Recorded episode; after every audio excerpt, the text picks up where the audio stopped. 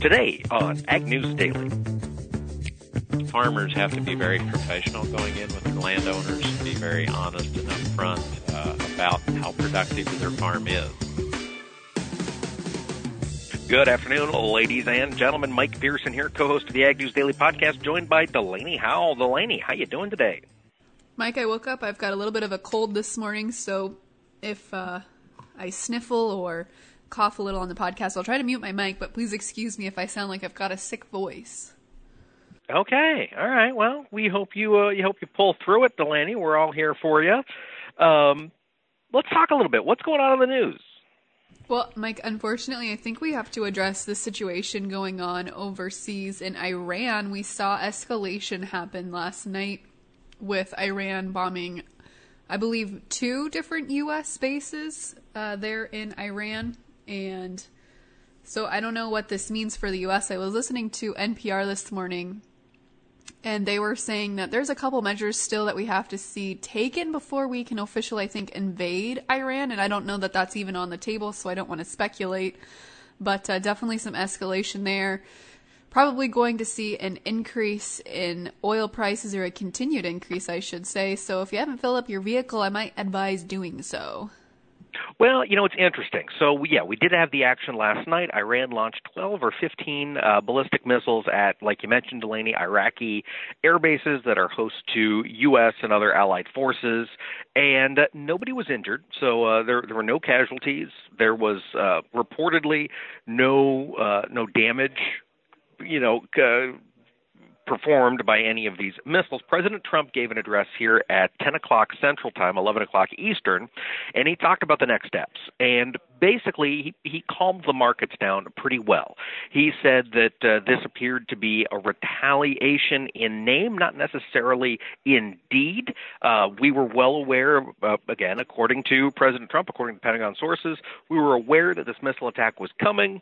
Uh, we could tell that the, none of the missiles were going to actively target U.S. Personnel or allied personnel, and um, basically, my take on the press uh, the press conference today was that we're we're calling it even. Right? We killed Rouhani or Soleimani. You got your your missiles off.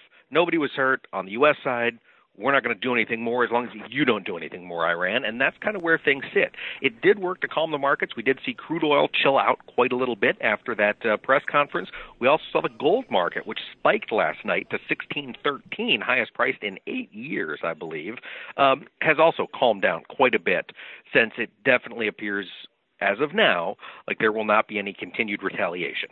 Well, that is definitely good news, Mike. Thanks for having that uh, little update there for us. Yeah, so yeah, I mean that was definitely moving the outside markets. Didn't have a whole lot of impact on the ag markets. However, today, because we continue to be focused as an industry on what could be coming this Friday, Delaney. Of course, mm-hmm. we have the mm-hmm. quarterly stocks report, quarterly grain stocks. We've got the WASDE. We've got uh, winter wheat plantings. All of these things are dropping at 11 a.m. Central Time on Friday, and we're starting to get trade estimates of what to anticipate. We will uh, talk more in detail detail on those tomorrow. And uh, listeners, stay tuned. I mean, that could lead to some volatility here this week, on top of the potential volatility next week when President Trump and uh, Chinese counterparts get together to, fingers crossed, sign phase one of the U.S. China trade deal.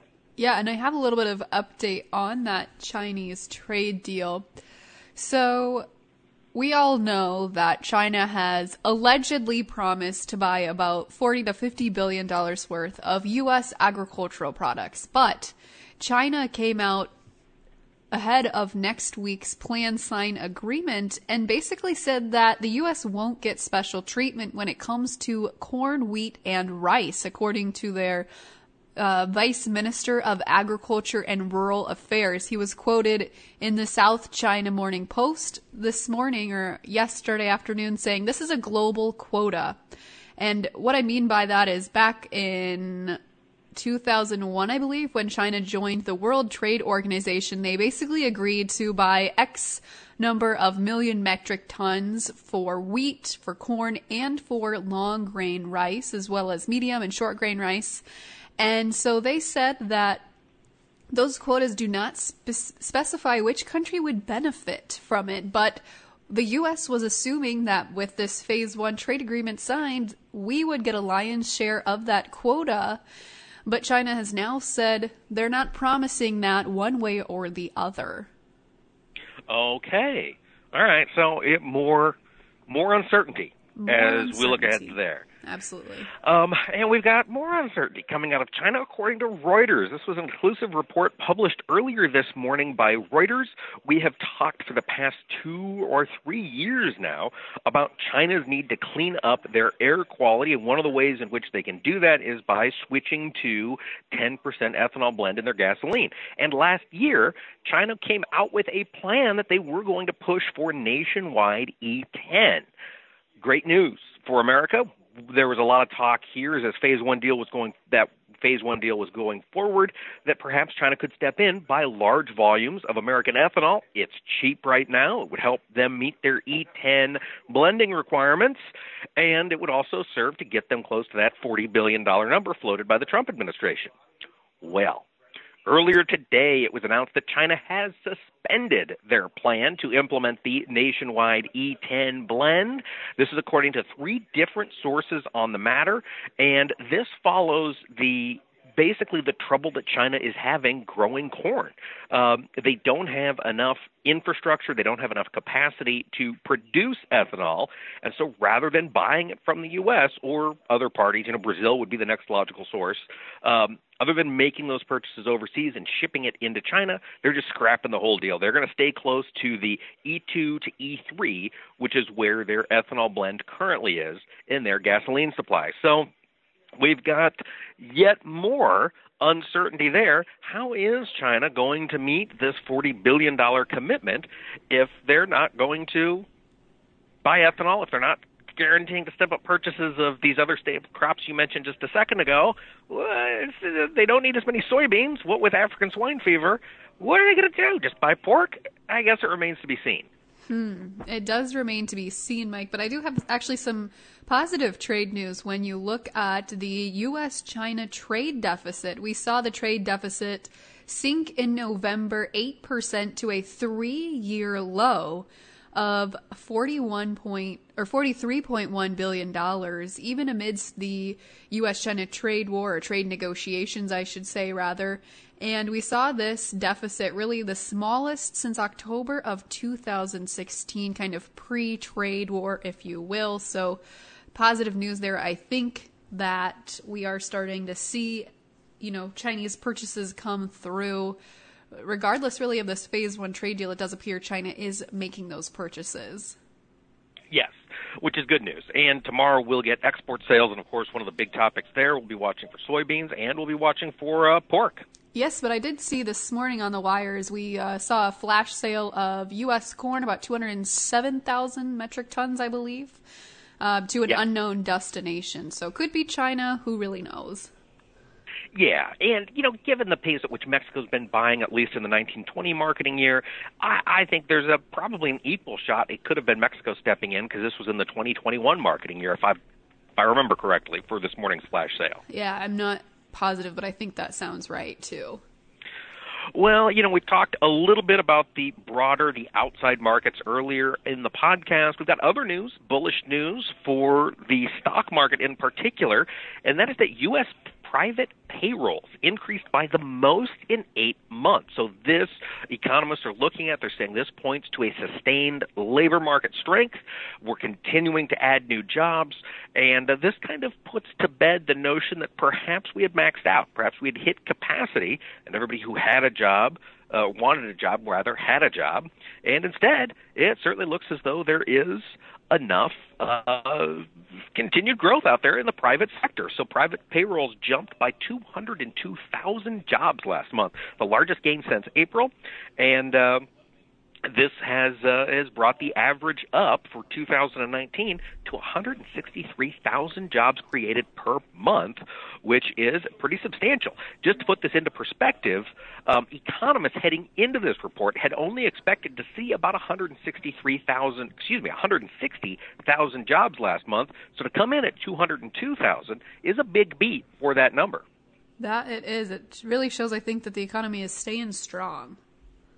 Yeah, yeah, which is good news. Good news indeed. Another change that we know has been coming for 2019 into 2020 is I know, Mike, this is uh, one of your soapbox box topics, so I'm not going to ask your opinion on any of this. I'm just sharing. I'm going to give it anyway.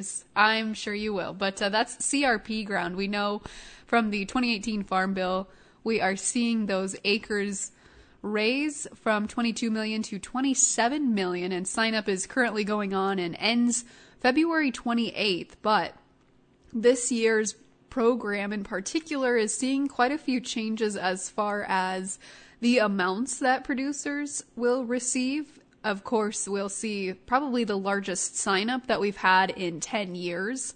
And so CRP county level rates are really changing pretty drastically here. And uh, of course, there are a couple different facets that you could enroll in if you are interested in putting some of those acres into CRP ground. We're seeing options including general, continuous, and grassland signups, as well as a couple new pilot programs and land transition programs. But uh, for your specific CRP county rates, definitely check with your local FSA offices. Yeah, yeah, I'm not going to. I talk a lot about CRP. You know, I, I think we ought to be running cattle on that ground, and but we just can't compete with those rates offered. So, you know, if, if you got ground that can go into CRP, go get paid. I mean, at the end of the day, as we look ahead to 2020, the bottom line is profitability for your operation, for your farm, for your land, and you know, CRP has been incredibly competitive. I know it has forced some young farmers to give up ground because they just can't compete with the rates offered by USDA. But uh, Delaney, as you alluded to there, and I think we've talked about in the past, they've been looking at ways to be less competitive. So uh, beginning farmers can still get a chance to uh, to grow on that ground, which is which is a good thing. Absolutely, Mike. Well, I've got just one other piece of news here as we look out to the day, and this I thought was interesting. Uh, there has been a lot of talk in the ag science community about the lack of innovation when it comes to uh, chemical herbicides. So we saw a tremendous spike in the 80s and 90s. Of course, we added the genetically modified organisms, we added Roundup Ready corn, Roundup Ready soybeans, everything else.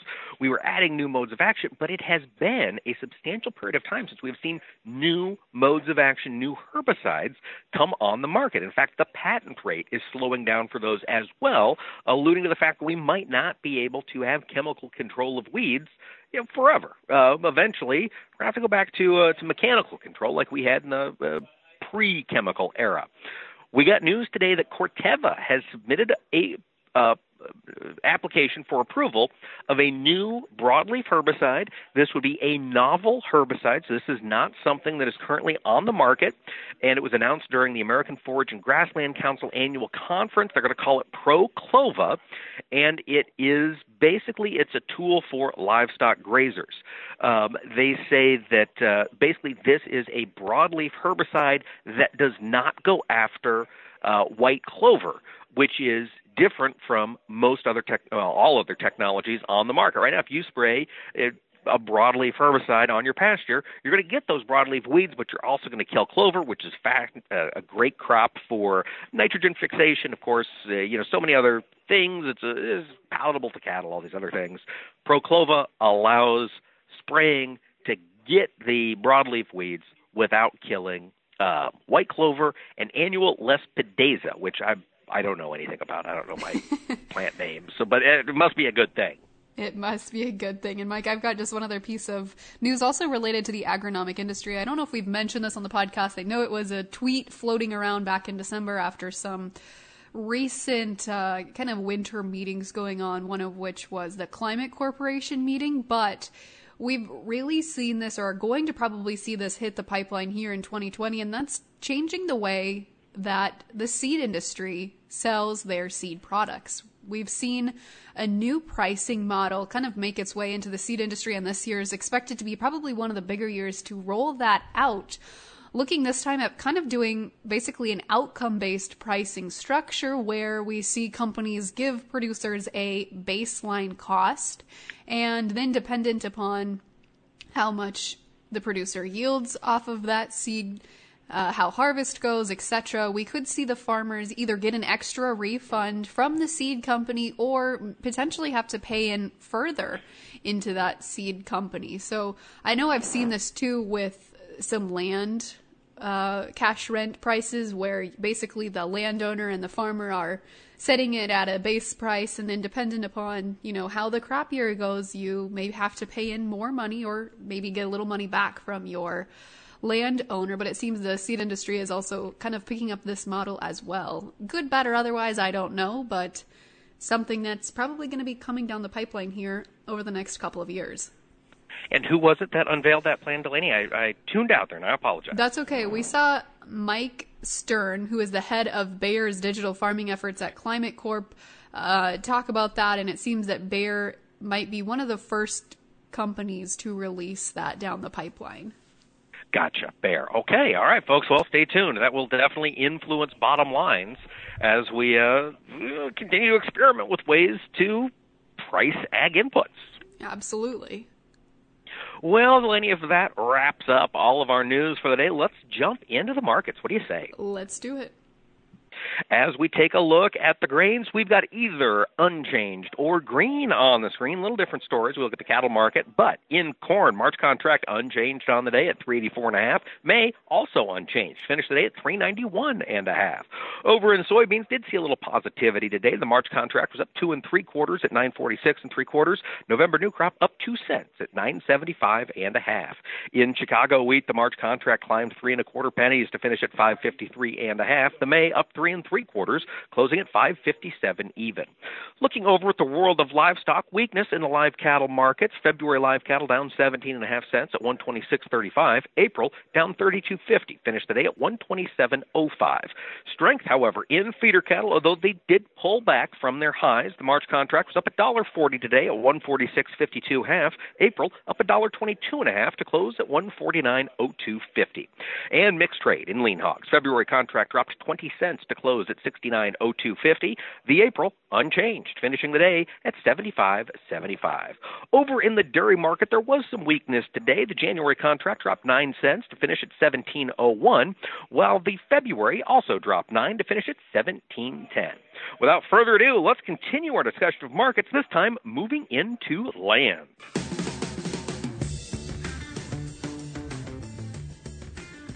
Well, for today's conversation, as I mentioned, we're going to continue our discussion of markets. This time, however, looking over at the world of agricultural farmland.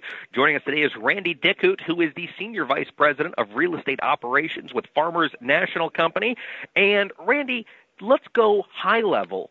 How do things sit across the Midwest right now as it relates to farmland values? What are the big trends you're seeing? Well, we're continuing to see that uh, plateau of the last few years. Uh, you'll see some individual different reporting uh, from states and, and different sources within those states that show, you know, land values overall for the state have been steady, down a little, or up just a little. And when you look at good quality farmland, uh, typically there's a demand uh, for that in most areas, and it's staying, you know, pretty flat. And sometimes surprises us that it's selling a little stronger than we thought it might, uh, depending on the area and location. Yeah, and Randy, I think that's the biggest, or has been the biggest surprise to me getting out and chatting with producers. You look at some farm ground that's very productive. I mean, you're getting baseline 180 to 200 yield. And then you look at acres that are getting maybe 100 bushels per acre yield, and you still see those cash rent prices being relatively the same. Uh, do you see any weakness coming here for cash rent prices in 2020 or beyond? Not really. Um, it will depend uh, regionally uh, or to a local area. If they were unfortunate, had those uh, uh lower yields, uh, whereas other areas kind of the yields came in better than expected. Still not as good as you like, but they were better than given the year than they thought they'd be. Um, but you've got areas like uh, North Dakota, Red River Valley, with uh, you know no harvest or didn't complete all the harvest of the potatoes and sugar beets, high value crops, and how that impacts. Be a little more pressure on cash rents in some of those areas um, where there was extreme flooding, uh, extremely you know uh, delayed planting or none at all. Elsewhere uh, gets a little tougher, but I think overall, uh, what we're seeing as a company, that cash rents are going to be just pretty steady again uh, for another year.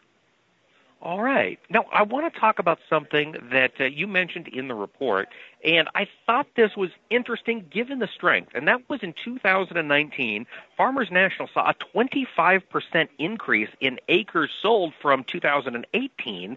And yet, despite the weakness in the farm economy, despite more acres coming available for sale, prices were relatively stable bring us up to speed. Who are the main buyers now of farm ground? Does it continue to be farmers or investors taking a bigger share?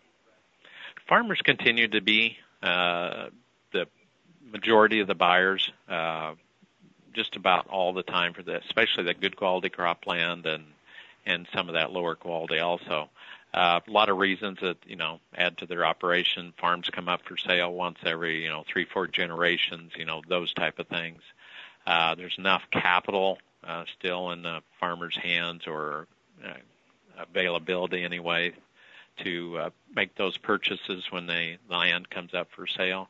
There is a little more interest from uh, some individual investors. Uh, of course, it depends on states whether they allow institutional investing or you know ownership of farmland by corporations. So that changes the mix a little bit in different states. But uh, yeah, there's Farmers still the main buyers for a lot of reasons. Institutional is picking up a little bit, but they're still, you know, cautious and and very careful on their decisions. And some individual investors are uh, picking up some uh, when it comes up for sale too. And Randy, do you see that trend continuing into 2020 and beyond? I think so. Um, you know, where everybody looks at the land market, who's selling and who's buying, and we've been talking for the last, you know, five years or so about, you know, land values getting under pressure, and farm economy's not, you know, strong, working capital is declining, there's more borrowing by producers, and you know, will there be some extra financially forced or encouraged sales? And you know, there are, but there's been no big amount of that, and so uh, it hasn't happened, which is fortunate. We don't want it to. Uh, it's not good for anybody, uh, farmers or landowners, or looking at the value of land. So that that has helped stabilize land values through these you know tougher economic times, income wise. Um, anyway, and uh, so we don't still don't see that extra selling coming up. I think that's going to be kind of the way it was. In fact, might be a little bit slower again this year to start out with due to the the delayed and uncertainty in the last season. Um, and there still seems to be adequate buying for that good quality farmland. Now, one of the big questions that I think everybody has had watching the strength of this farm market or farmland market over the past six years is that we've been on this plateau. Uh, prices, as you've mentioned, have been relatively stable. Of course, they have pulled back from the 2013 highs, but they haven't pulled back nearly as much as one would expect simply looking at commodity markets. Is 2020 going to be the year that we see a big break one way or the other, or do you think things are going to be fairly stable going forward? Well, if we would have continued on interest rates going up, and if uh, U.S. and world economies would have uh, gotten worse, and some of the commercial credit market uh, got stressed. Um, I think, and, and the world trade issues, you know, it's a big key to that. If those really had gotten worse, um, you know, there would have been even more pressure on the land market, and then, you know, we still wonder would that have been enough to to pressure those land prices down? But actually we're seeing lower interest rates, which support land values. We're not seeing a lot of land on the market at this time. Maybe some more later in the season for various reasons, but we'll watch that. Uh, looks like the trade issues are getting more positive. Uh, we haven't seen it yet. Uh, you know, the proof will be in the pudding, so to speak. Uh, but everybody's hopeful. Uh, we're hoping that world demand for our grains and, and our livestock, our meat proteins come back and uh, kind of help boost the commodity prices uh, organically or through supply and demand issues. And uh, so, even though there's a lot of question marks and there was that possibility, I think the land market's going to be fairly stable again, unless we get exhausted with it somewhere. And Randy, how do you go about, or what advice do you have for producers looking to have that conversation with landowners or you know renters about how to maybe adjust the rent if we do not see the commodity prices get better here in 2020? Mm-hmm. Sure. Uh, having farmed myself, uh, it's been a while, but having farmed many years after college myself, uh, working with that landowner to rent land is very important to your livelihood and your operations. So it is a, uh, a key discussion. I think you know as farmers have to be very professional going in with their landowners and be very honest and upfront uh, about how productive their farm is. Uh, you know, I think landowners deserve to know, you know, what kind of yields uh, farmers getting off the land, and you know how kind of good a job they're doing, fertility they're using, uh, soil tests and see how that land, uh, which is the owner's asset, is being ma- maintained and used as a productive factory. Then also the you know the farmer has to you know share honestly what their uh, kind of finances or cost of production and uh, yields and and grain market outlook and just sit down over the facts and have that discussion and where the rents fall in that and then also you know be aware of what the land rental market is in the area. Some areas are more competitive than others, and some are less. That is certainly true. You've got to know your relative value, particularly of uh, of the ground you are growing on. Randy, before we let you go, what would you say the main takeaway is for either current farmland owners or potential owners who are maybe looking to for 2020 to be the year they they step up and and make the purchase of some farm ground? What are some things they really need to keep in mind going through this year? Well, if anybody's looking, you know, to purchase farmland, they need to do their due diligence and know what they are buying. Uh, sadly to say, we've seen where investors have purchased land that, uh, you know, for whatever reason wasn't as good as they thought it was, or if it has irrigation, maybe there were some problems with the equipment or the water availability. So they need to really understand what they're looking to buy and uh, you know how to value that. Secondly, um, you know, I think land is always a long-term investment, and there are, you know, some movements within that, but the longer-term trends usually is, you know, over time, farmland uh, re- is a competitive return uh, that competes with stocks and bonds and anything else. Well, Randy, we certainly appreciate you sharing about the Farmers National Company 2020 Land Values Survey and Study and giving us kind of your outlook here for 2020 and beyond. Thanks so much for joining. You bet. Appreciate it. Have a good day.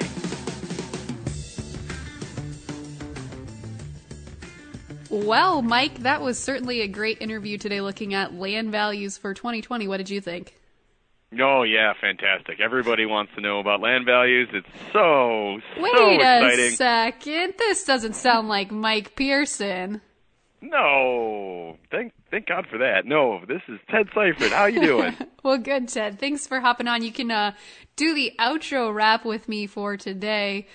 Folks, of course, you can find Ted Seifert on Twitter at the Ted Spread. You can also find Ag News Daily on Twitter, Facebook, and Instagram at Ag News Daily. Ted, with that, yes. should we let the people go? Let's let the people go, Delaney.